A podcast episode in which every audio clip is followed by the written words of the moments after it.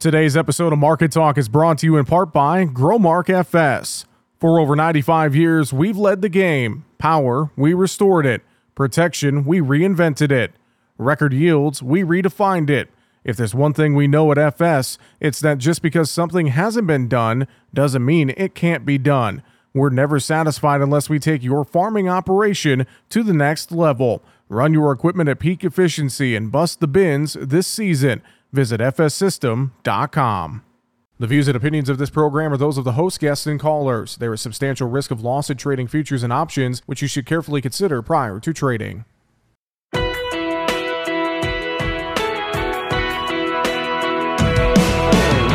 Bringing you the ag information you need. This is Market Talk, produced by the American Ag Radio Network.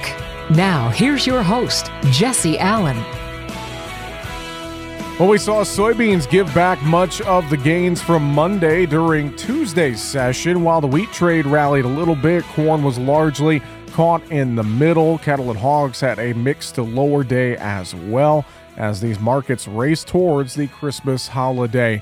We're going to talk about what's moving in the markets and more here today on Market Talk. Thanks so much for joining us on the show today. Great to have you along for the conversation. I'm your host, Jesse Allen. Coming up, we're going to get some market perspective here as we near the end of the year. Matt Bennett from agmarket.net is expected to join us here uh, in segment two and three today as we discuss what is moving in these markets or what is not moving in these markets. Uh, look forward to getting some common sense perspective from Matt Bennett here as we are working through today's program and nearing the end of the year. Of course, Christmas coming up next Monday, and then you'll follow that up with New Year's uh, right around the corner after that.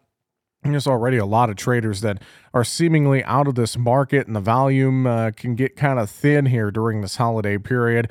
I'm sure we'll touch on that more coming up on today's show. Again, soybeans, bean meal largely uh, were the two markets that were exhibiting downward pressure. Better forecast for South America in terms of rain in Brazil.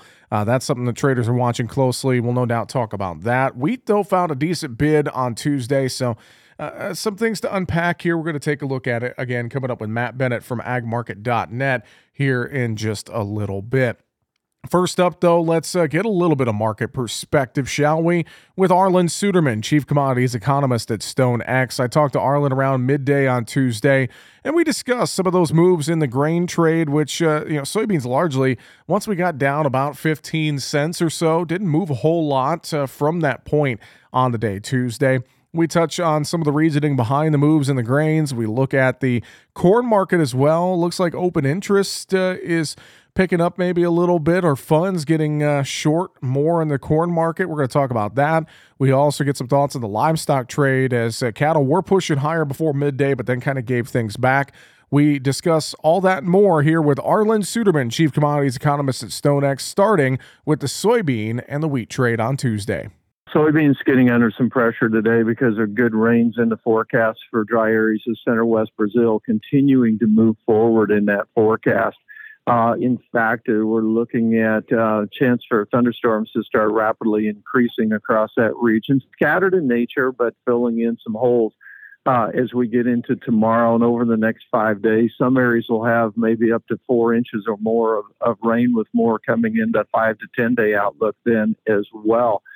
So that is improving. There's still going to be some pockets that are going to miss out and we still anticipate that production estimates will continue to trend lower.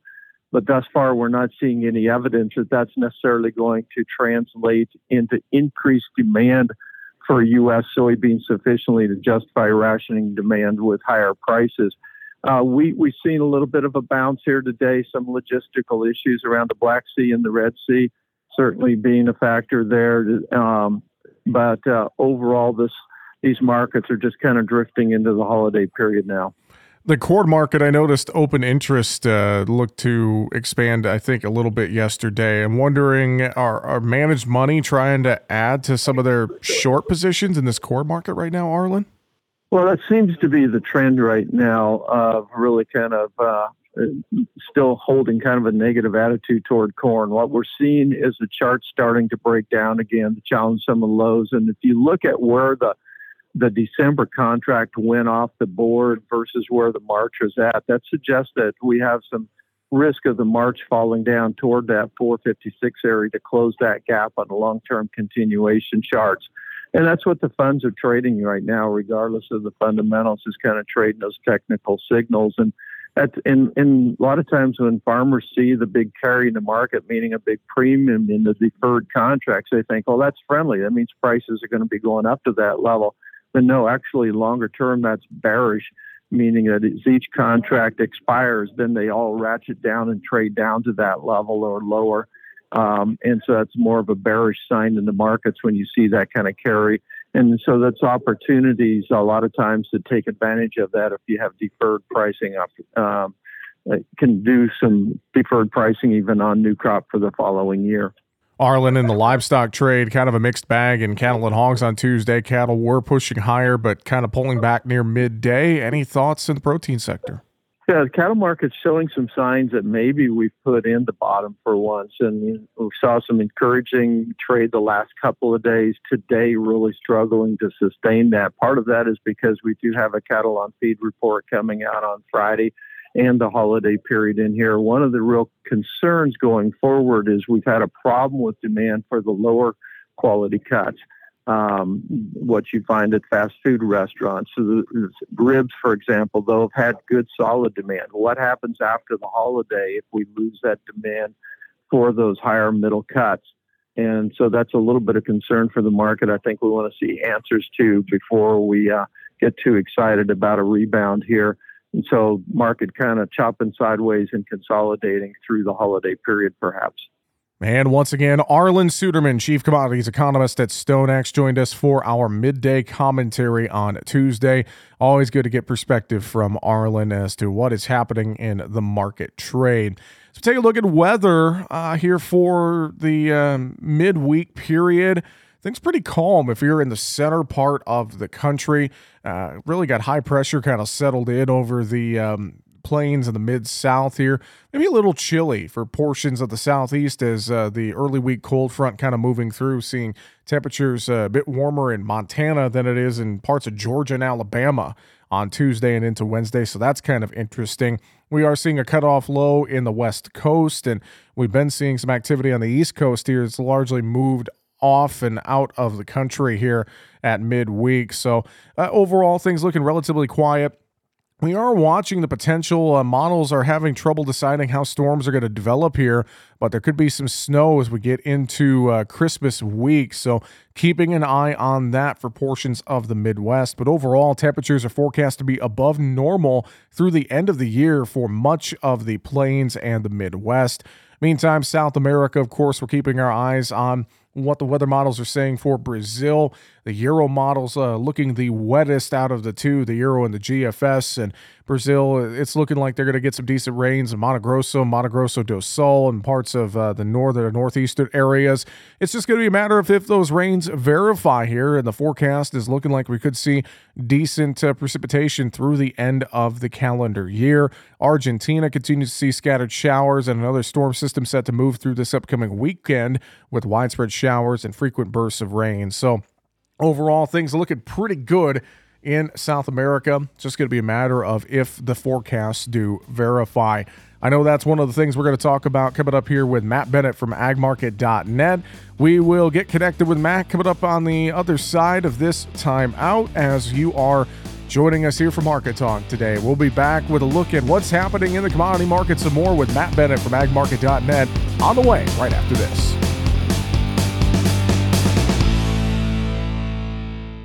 Make sure to subscribe to the Market Talk YouTube channel. You can watch our latest interviews with top market analysts in the country, find bonus content, and much more. It's easy. Just go to youtube.com slash at Market Talk Ag and hit the subscribe button. Or you can search for Market Talk Ag on YouTube.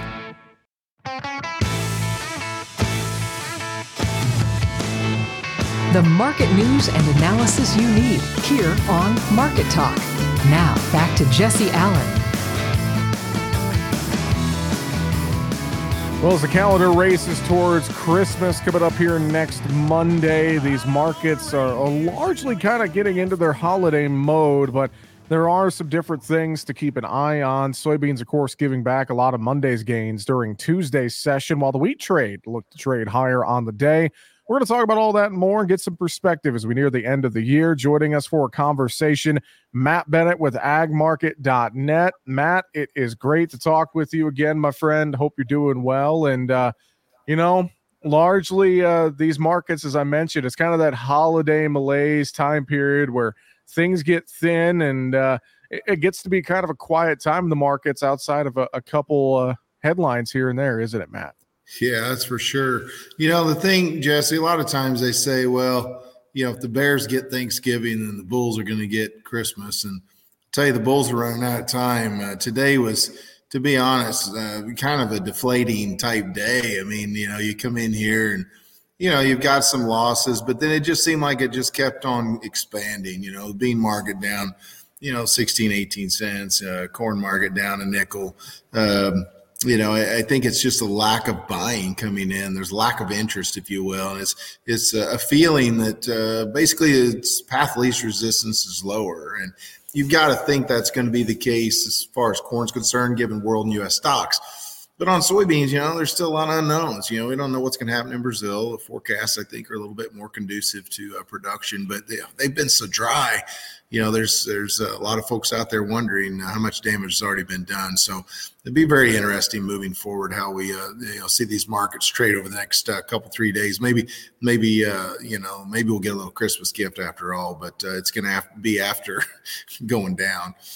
Yeah, I would agree with you there. Let's let's talk on this soybean market a little bit more. You brought up Brazil weather, and of course, I think that's the big driver that traders are watching. And I think a lot of traders, as we head towards Christmas and New Year's, they don't want to they don't want to catch themselves out of position in this market. So it feels like they're largely trying to stay out of it. We maybe took some profit on Tuesday off Monday's rally, but it just feels to me like the soybean market is largely trading fundamentals right now. And uh, until we get some better, more concrete type of news out of South yeah. America, Matt. Yeah, for sure. I mean, I I think essentially what's going on here is the you know the trade takes a look at, for instance, what what happened last summer in the U.S. We had a lot of crop stress, of course, and um, you know after a couple months of the USDA moving yields lower, you come in and you know November and you move them higher. And I think a lot of folks feel like it's a sign, you know, that maybe we're going to move higher again in January, and maybe you know these hybrids were able to withstand some extreme conditions in parts of the Corn Belt a heck of a lot better than what they ever were used to be able to do so. And that's that's true. We know that's the case. I mean, some of these hybrids are capable, you know, of, of really really hanging in there, especially if you catch a little bit of rain here and there. But you know, you look at, for instance, Brazil, you know, and uh, a couple of these guys have posted that uh, over 50% of the Brazil soybean producing areas have received less than 50% of rainfall since the start of the growing season. And so, you know, that's a pretty significant situation. You know, uh, obviously, we know beans are made later in the growing cycle, but you got to have pods to fill, you know. And so, if you don't have really good rainfall, it's pretty tough to be able to build that big bushy plant that we want to build. And, you know, we're seeing some of these early beans coming off uh, down there. And, uh, some of the yields don't look all that hot. So uh, there's a lot to be known yet, but the trade is just kind of in a wait and see mode. Like, hey, prove it to me you know that this crop isn't going to be great is the way that it feels to me. And so yeah i don't know if we have to wait until the calendar turns. I mean we all know a lot of traders uh, people who you know are, are, market movers so to speak uh, you know probably packed it in for the year. Uh, volumes down uh, interest is down. And so uh, we'll just have to see uh, what happens whether anybody comes in before the end of the year or whether we have to wait until you know maybe some new money flows in and calendar year turns here well, let's talk about the corn market too, and then I can kind of come back to managing our risk here before the end of the year. Corn, uh, largely, you mentioned lost about a dime on Tuesday, largely just kind of doing nothing here. I, I, looked at Monday's open interest though, and it made me wonder if some funds are, are looking to get short this corn market again. I thought they were taking positions off, but maybe not. I, what are you seeing as you as you look at some of the the funds versus the fundamentals, so to speak, in this corn market right now, Matt? You know, I, I, do think the funds have maybe uh, added a few shorts. I don't think that they're getting the short position they had before, and I don't think they want to do that just yet. A couple things come to mind. Of course, the safrinha crop is yet to be planted, but the problem in a lot of areas is that you know some of these beans had to be replanted in some of the re, uh, safrinha areas uh, some of the beans just didn't come up. They didn't have enough moisture. And so, with that being the case, uh, it looks like Safrinha is going to go in the uh, ground a little later than ideal. Uh, and that's very important for the Safrinha crop because typically they run a, up on a dry part of the season, you know, around pollination or so. And after that, rains are usually hard to come by in that part of the world. So, you know, I think that, uh, you know, when you're looking at this corn market, I'll tell you what, it's, um, it's just been a blase uh, move lower. It's frustrating. The market doesn't seem like it wants to move. You know, you get, maybe get a little bit of bullish export information here and there. I mean, last week, you know, sales were strong, uh, but you know, the market just acts like it doesn't want to move. You know, it's it's almost like trying to push a you know a heavy ball uphill, and it's uh, right now again that path of least resistance continues to be lower. So you know, we've been looking not only at old crop but new crop. You know, old crop, you got to ask yourself, what's it cost you just to hold on to this corn? You know, you got to have a game plan because if it's in commercial storage, you know, if it's in the bin at home, it's three cents a month uh, whenever you factor in interest costs. If it's in the bin, you know, most are around four cents a month for storage. So, I mean, it's costing you seven cents a month you know, yes, there's carry in this market, but you got to be asking for a pretty nice little uh, cash price rally. Um, basis should improve, but at the same time, how much of that are you going to eat up with storage and uh, interest costs? So, you know, this is a little bit tougher game that we're playing uh, as compared to the last couple of years. But uh, bottom line is, my personal opinion is at 24, it looks to me like we can lock in some profit margin, whereas 23, in my opinion, is going to go down as one of the least profitable years we've had in some time because we put so much money into that crop crop, and not enough folks got enough corn sold. I think that's pretty much uh, a foregone uh, conclusion. Most people understand that's the case. I'm not telling you anything that you don't already know. So, uh, unfortunately, I think a lot of growers are really going to struggle with that uh, uh, profit margin for 23 corn. Do we have to be on our toes and have a plan here through the next two weeks or so, especially as we we work through the holidays? You want to pay attention, but also once that calendar flips to 2024 I'm a little worried, especially in the corn market. We could see a flood of corn, you know, being sold out of the bins on the farm. So I wonder, should we be on our toes and have a plan kind of fleshed out and ready to go here, Matt? Yeah, I think we should always have some sort of a plan in place. As you know, I'm big on looking at profit margins. Here's the problem, though, Jesse. Um, you know, I think a, a common conversation with a lot of growers over the last several months has been, you know, with what I've got invested in the 23 crop, I can't sell here. You know, I can't sell at 550, five and a quarter, five, you know, now 450. Um, and I know it doesn't look pretty. I totally get that.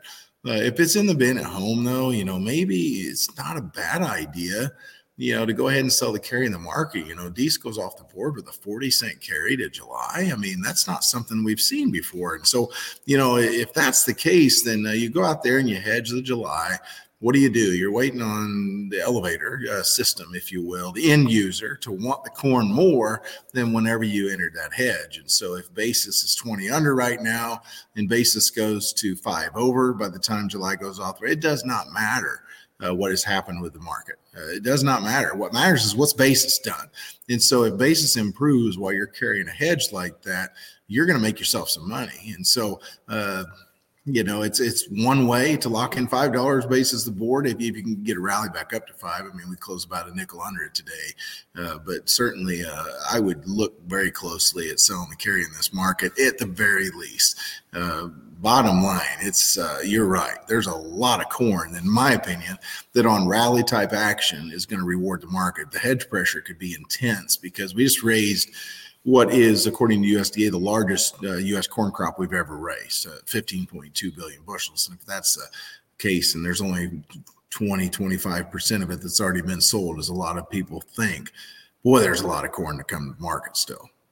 Well, once again, that is the voice of Matt Bennett from agmarket.net. And we're going to continue our conversation with Matt coming up here after the break. Let's take a look at a few of the uh, closing numbers from Tuesday's trade action. We saw corn March down four to a quarter, 472 and three quarters. July corn was down four and three quarters, 494 and three quarters. January beans 14 and a half lower, 1312 and a half. March beans down 17 and a half, 1322 and a half. January bean meal down 960 a ton, 403.20. Soybean oil January nine points higher, 5073. March Chicago wheat five and three quarters higher, 622 and three quarters. May up five and a quarter, 633 and a quarter. Kansas City wheat March up 13 to three quarter, 641 and a half. May up 12 and a half, 645 and a quarter. Spring wheat March up six and three quarters, 728 and a quarter. And July spring wheat up five and a half at 744. We'll take a look at some of the closes in livestock and continue with Matt Bennett on the way right after this. Your harvest is your most important asset. It's like money in the bank and you can get everything you need to store and protect it through one source your FS Grain System specialist. With any brand of grain system you choose, your specialist will oversee planning and construction to make sure it's done right. And you can count on FS for maintenance too. Contact your local FS company or visit fsgrainsystems.com. It's one more way FS is bringing you what's next.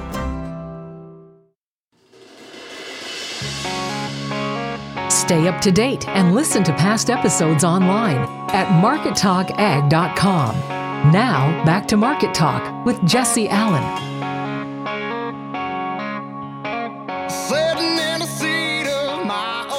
We are talking today with Matt Bennett from agmarket.net here on the show. Matt, uh, you brought up 20 the differences between 23 24 corn uh, on the soybean side, 24 beans getting uh, aggressive at all with some of those 24 beans? Or does that come back to the uh, locking in inputs, et cetera, conversation right now? Yeah, I mean, you know, the way I look at, for instance, 23 corn, 24 corn, first of all, just so I can talk apples to apples, is that, you know, again, 24 inputs are a lot cheaper than 23 inputs. We know fertilizer yeah. for a lot of folks is pushing half uh, because anhydrous for a lot of people was less than half, whereas dry isn't quite half what it was a year ago. But when you factor all three together, in some cases, you've got a couple hundred dollars an acre for some growers of relief there. You know, and so I've been telling people don't just get lazy about uh, your mentality being, hey, I've got all kinds of time on this new crop because inputs are cheaper. Well, what if corn goes to 375? You know, I'm not, I'm not saying it will, but what if it does? And so when I look over at soybeans, the nice thing about 23 beans is that as we look at profitability spreadsheets, as we look at ROIs, it looks like for soybeans, a lot of growers are in a better situation than corn. We know we're not near as uh, capital intensive as far as putting those beans in the ground. And so those high input prices didn't uh, impact beans as much as what they did with corn. And so a lot of growers are able, if they want to sell $13 beans still, actually make some money there. Uh, 24, you know, yes, you don't have $13 beans, but you know, the, the, the trap that a lot of us fall into, Jesse, is, hey, you know, beans are only 1270, 1260, 1285 yesterday. You know, I can't sell there because uh, sold beans for 14, 15, 16 dollars, you know, in the last uh, year to 18 months boy, I mean, what what does that have to do with selling 24 beans? I mean, it just mm-hmm. it's literally has nothing to do. Uh, what I need to think about again is my profit margins. What I have invested in this crop at APH, what kind of money can I make at 1250 out of the field? I mean, a lot of years would have given her a right arm for 1250 out of the field. And I'm not saying we won't rally. If Brazil doesn't get any more rain, there's 155 to 165, anywhere in that ballpark I think that's plenty big enough that you're going to struggle to really rally this bean market.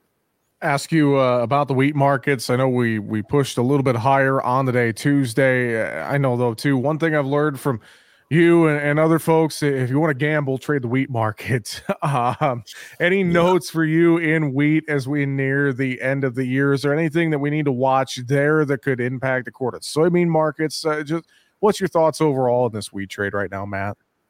You know, the wheat market uh, overall seems like it's been about as steady as any. Now, yes, we've had a couple down days here and there, but overall, it seems like the wheat market's tried to build.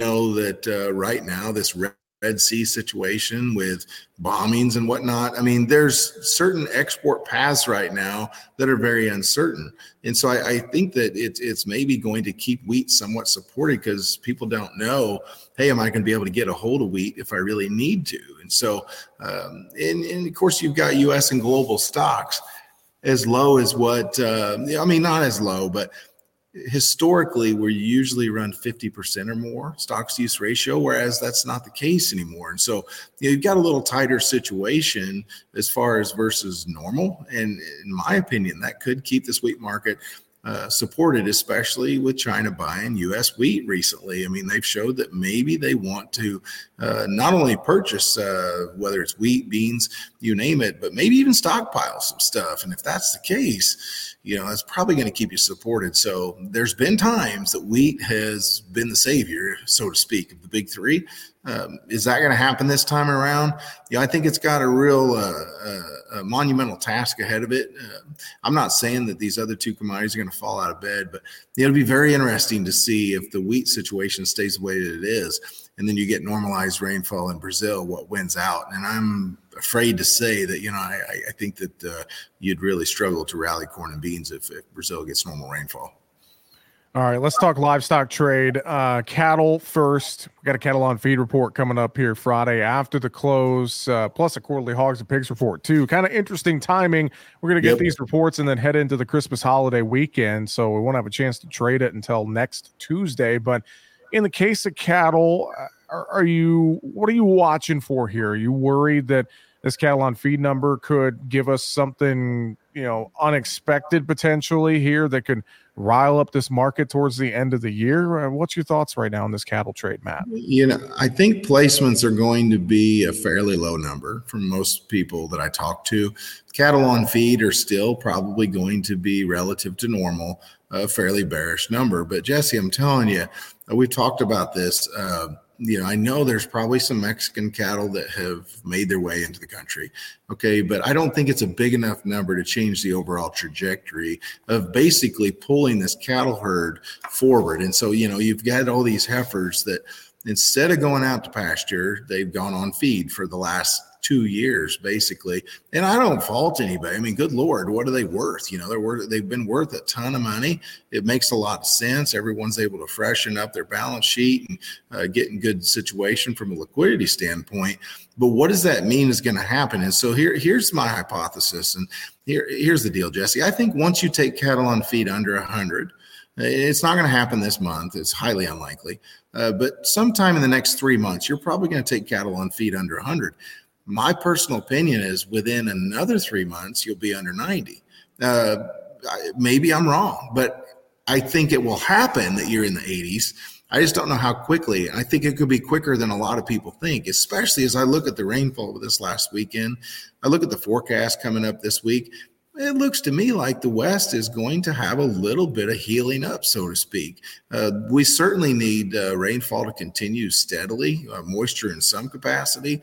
Uh, but the bottom line is, is uh, you know, that absolute, um, you know, horrific situation as far as dryness has started to subside in a lot of areas.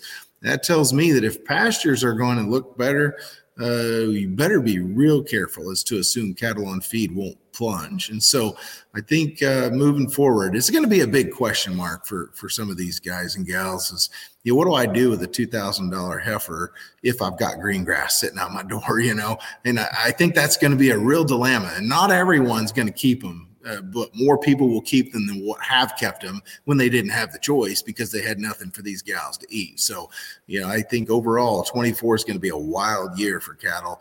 And uh, with this economy rolling along the way that it is right now, you know, and the uh, equities mm-hmm. being so strong, I, I, think that you're setting yourself up for a potentially really strong rally uh, whenever we do finally get this cattle on feed and placement situation sorted out a lot of people have been talking about uh, for cattle folks LRP and, and, using that as kind of a, a sort of a floor, a protection here with this volatility. Uh, do you agree with that strategy yeah, right now, Matt? I do. You know, I don't sell insurance, but we've got guys on our guys and gals actually on our team that do. LRP's been a, a fantastic product. I think LRP can be enhanced uh, by a savvy uh, insurance uh, and slash broker, you know, who knows how to basically, you know, a lot of times you've got a risk versus reward type situation in these deals.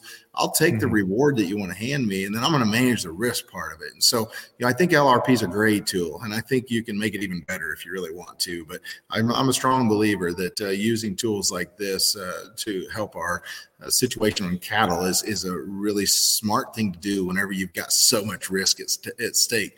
Yeah, I think the cattle grower overall in the past has been one that's kind of stepped out on a limb of faith, you know, and uh, maybe didn't manage as much risk. You don't know how many guys and gals I've talked to over the last 10 years that have told me, oh, I've never hedged much as, at all. And I mean, looking at the size of some of these operations, it's, it's shocking, you know, but I think that a lot of folks are realizing, hey, I cannot take this risk. You know, there's there's a lot of risk going on here, a lot of money on the table, and so I'm a huge proponent.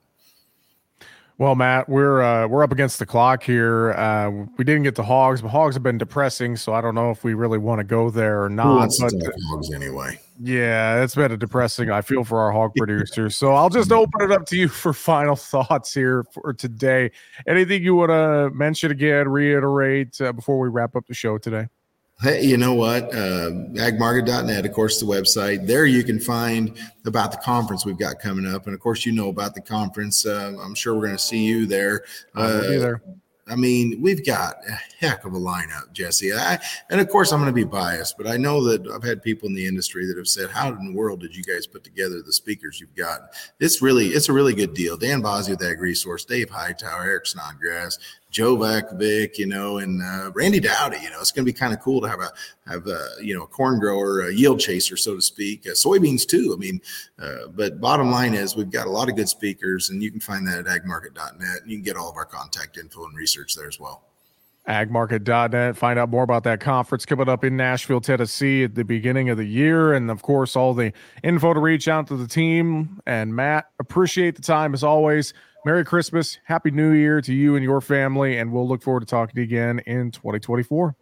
Absolutely, bud. Thank you. Always a pleasure to talk with Matt Bennett from agmarket.net here on the show. Thanks again to uh, Matt for joining us. I didn't get to the livestock closes at the end of segment two. Let's look at some of those numbers from Tuesday. December live cattle down 37, 168.45. February live cattle down 85, 168.77. April down 82, 172.67. Feeder cattle January 127 lower, 221.90. March down 95, 223.20. February hogs 102 lower 70.55 and April hogs down 97 at 77.60. May hogs down 50 at 84.35 on the day Tuesday. Crude oil up a little over 1%, slightly higher in the stock market as well on Tuesday's session. All right, coming up next, before we run out of time, we're going to take a look at a few ag news headlines that we're watching around the world. We'll get to that coming up after the break. Back with more market talk on the way right after this.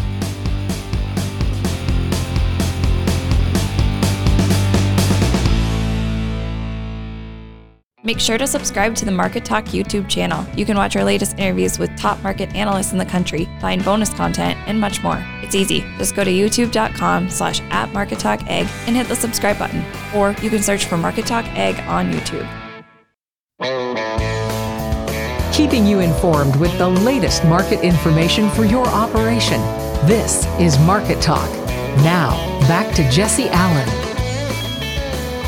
And welcome back to Market Talk. Thanks for sticking with us here on the program today as we continue. Before we wrap things up, let's take a look at some of the latest news headlines here on the show today. Well, the USDA reminds specialty crop growers that assistance is available for producers who incur eligible on farm food safety program expenses. The expenses are part of the process for obtaining or renewing a food safety certification through the Food Safety Certification for Specialty Crops program.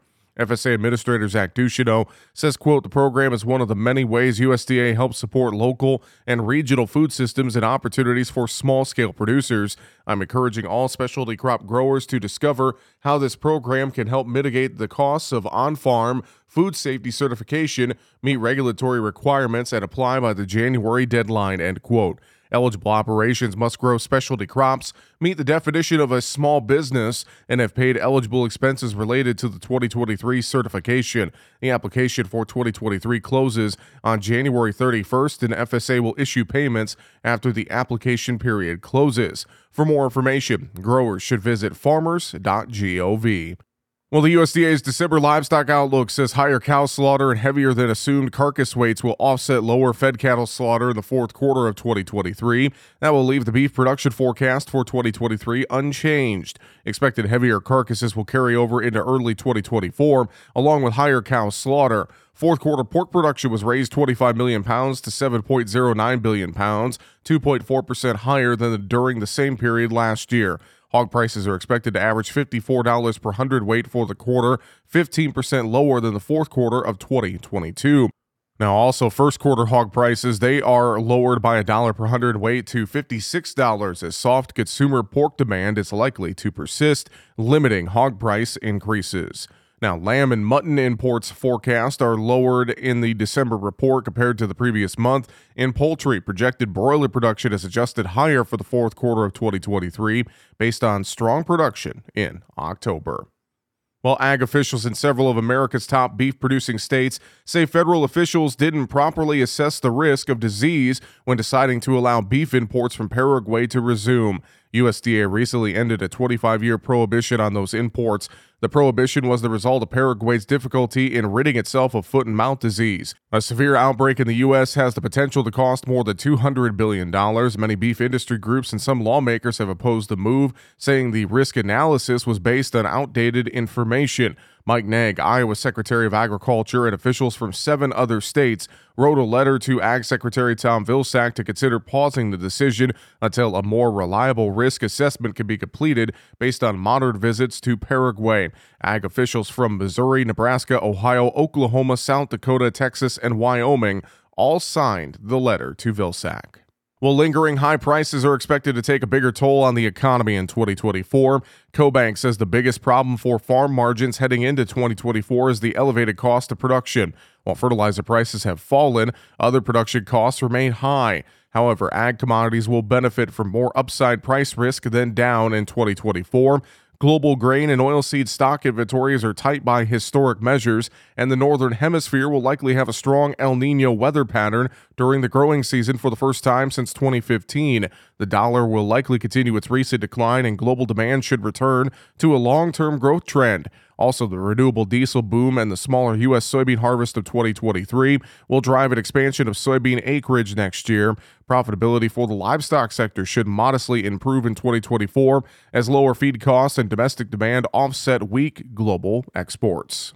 Well, the Farm Credit Administration received a quarterly report on economic issues affecting agriculture and an update on the financial condition and performance of the farm credit system. Rising interest rates have negatively impacted many of the finance heavy sectors, including commercial real estate, banking, and farming. While many agricultural inputs are considerably less costly than last year, profit margins for many farmers are tighter this year.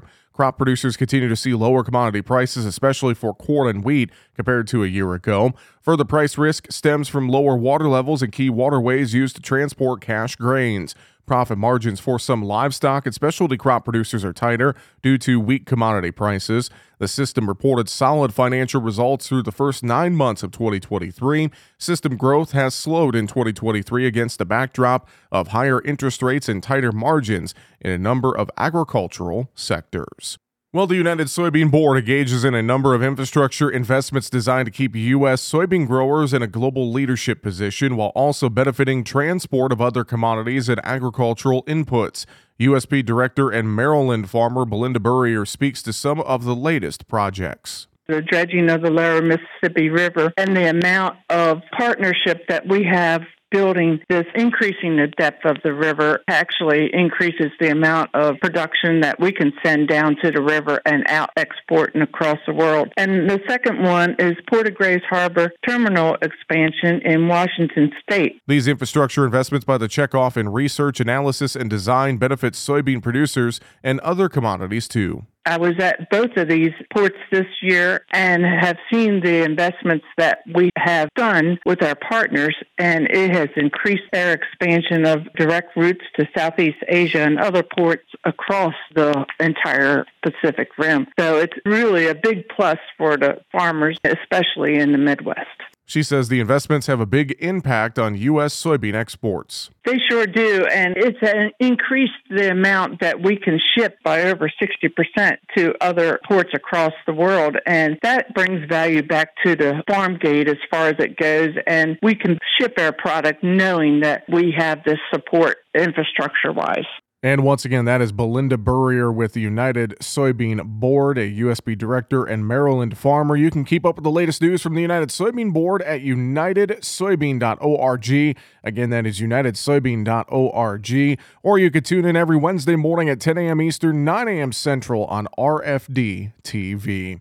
But we are out of time here on Market Talk. Thanks for joining us here again today. Coming up tomorrow on the program, we'll talk markets with Mike Zuzolo from Global Commodity Analytics as we race towards the Christmas holiday and the year end. We'll get some thoughts from Mike here as we are looking at the markets midweek. We'll do that coming up tomorrow here on Market Talk. Thanks again for joining us. I'm your host, Jesse Allen. Have a great rest of your day.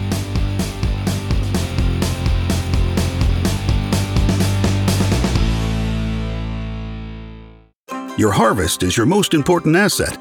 It's like money in the bank, and you can get everything you need to store and protect it through one source your FS Grain System Specialist. With any brand of grain system you choose, your specialist will oversee planning and construction to make sure it's done right.